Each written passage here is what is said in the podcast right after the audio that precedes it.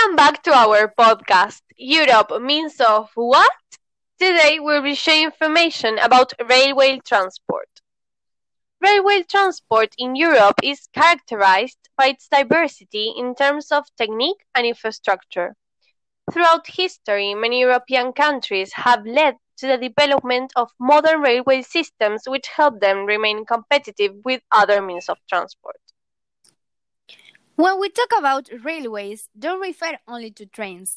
There are other helpful and efficient means of transport that people can use in their daily routine and also to visit the most well known cities around the continent. Shall we play? I will give you a brief description of any type of railway transport and then you'll guess. The audience can play too. What do you think? Yes, but one each. Let's play. Okay, pay attention. This one is easy. It's a classic urban transport. It has an electrical supply that goes below the earth. Besides, it has some registered marks such as in London, Paris, Madrid. Mm, underground. Yes, that's right. Now it's my turn. A wagon that moves along a track, sharing the space of displacement with road transport. It is usually powered by electricity it is used a lot in Europe, for example, in Oporto, Portugal, and the use of this convenience is not only for tourism. Definitely tram. we are tied. Well, the last one. A system of rails with a single wagon, sometimes two, which are used in cities with differences in the ground level to make hard walks easier.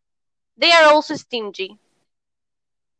Mm, I have no clue. Give me another hint. It's very famous in Paris, Slovenia, Norway, Switzerland, among others. Mm, funicular. Well, you win. hey, and do you know what rail transport is the most used in Europe? Train, by far the best way to travel. Yeah, I'm 100% sure. It has many advantages. For example, their stations are in the heart of the cities. Another one is that there is no need to do a check-in. Moreover, as there's no check-in, you save time because you don't have to arrive earlier. And from my point of view, the best benefit is that it's eco-friendly. Yes, totally. I agree. On the other hand, uh, trains can be classified according to preferences and needs of the passenger in touristic, panoramic, nocturnal, and high speed.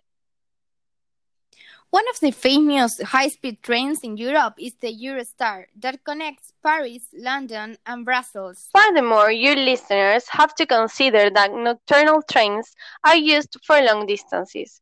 They offer some services that other means of transport don't.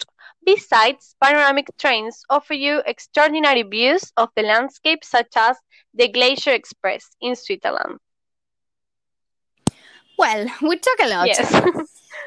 Join mm, us to find more information about this topic.